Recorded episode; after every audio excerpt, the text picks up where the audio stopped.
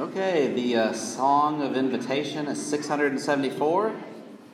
674, if you want to mark that. We will be led in that here in a moment. And if you have your Bibles, I'd invite you to turn with me to Deuteronomy chapter 6. Just going to look at a passage here quickly Deuteronomy chapter 6, uh, verses 4 through 9. Uh, you might have heard uh, recently, uh, this happened, uh, well, a few weeks ago, but there was this single engine plane that was carrying seven people in Colombia. Now, not Columbia here, but Colombia, South America, that, uh, that crashed. Right? You heard about this, uh, hopefully, but um, it crashed uh, in the early hours of May 1st. So it's been a while, but uh, there were seven people on board, and the, the pilot and the co pilot and a mother of four children. And unfortunately, all of the adults that were on that plane uh, passed away. But those four children survived. And it was uh, quite uh, the extensive uh, search for them. Um, of course, they, tra- they, they crashed in the jungle, and uh, they had looked for them for uh, quite a while. And these children, these children were ages 13, 9, 4, and 11 months old and they all four survived that plane crash.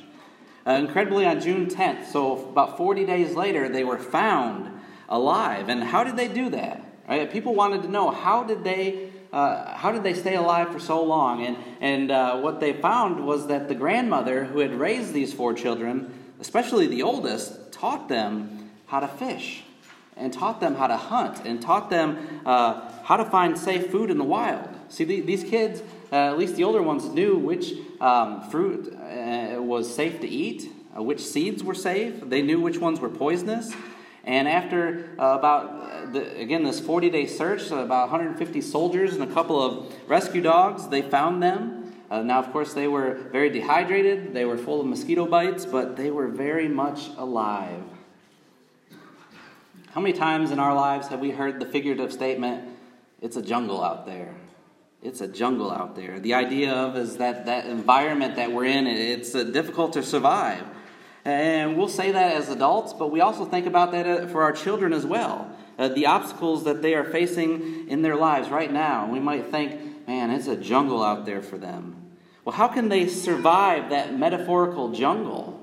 Right? Uh, well, really, look back at the grandmother right, uh, of these four children. It's the same way that these four children were raised, is the same way that we too can survive that metaphorical jungle. Right? Number one, survival skills must be taught. Right? We, we've got to train our children in that way. Right? There's time and effort and patience that goes on to this hand on training praying in front of them, right? Reading the Bible, studying the Bible in front of them.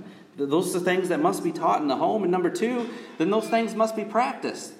And then number three, survival must continue until rescue and relief comes. Uh, there's a question for us tonight. Are we equipping those in our homes? Are we equipped for, again, that metaphorical jungle? Uh, Deuteronomy chapter 6, uh, starting in verse 4 uh, through 9, is what is often referred to as the Shema. Uh, this is what the Jews uh, read every day, even to this day. They still read these passages, well, memorize these passages.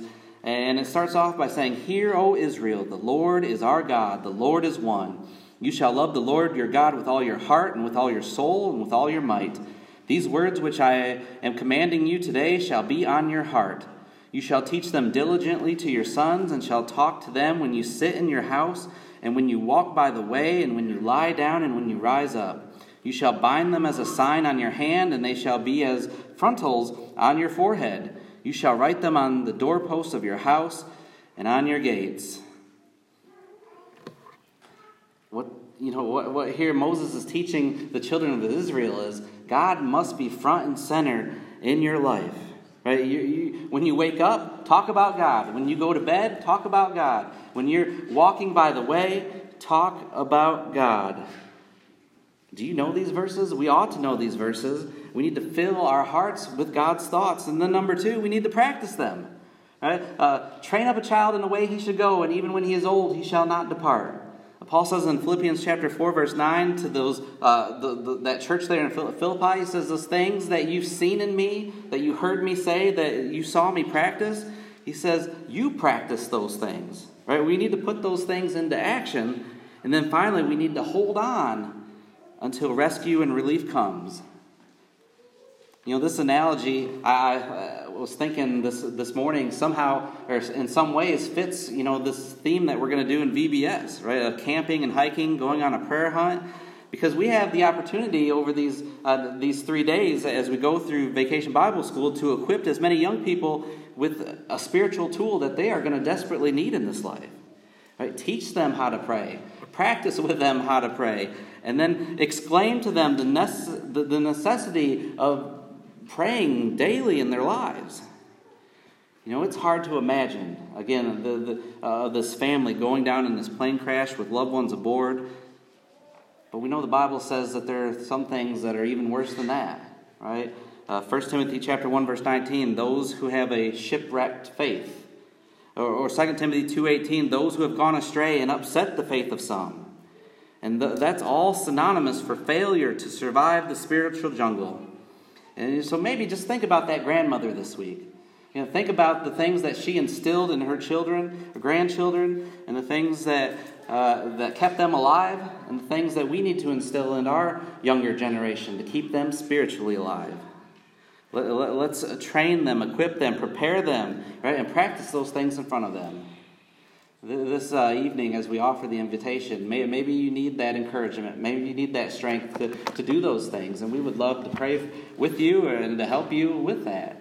Or maybe this evening you're ready to put Christ on in baptism. Again, uh, we would love the opportunity to help you with that as well uh, this evening. And so, uh, uh as Jesus said in Mark 16, verse 16, he who has believed and has been baptized shall be saved. And maybe this evening, maybe that's you. Maybe you're ready again to put Christ on in baptism, and we would love nothing more than to assist you with that. If you can let us know as together we stand and sing the song of invitation.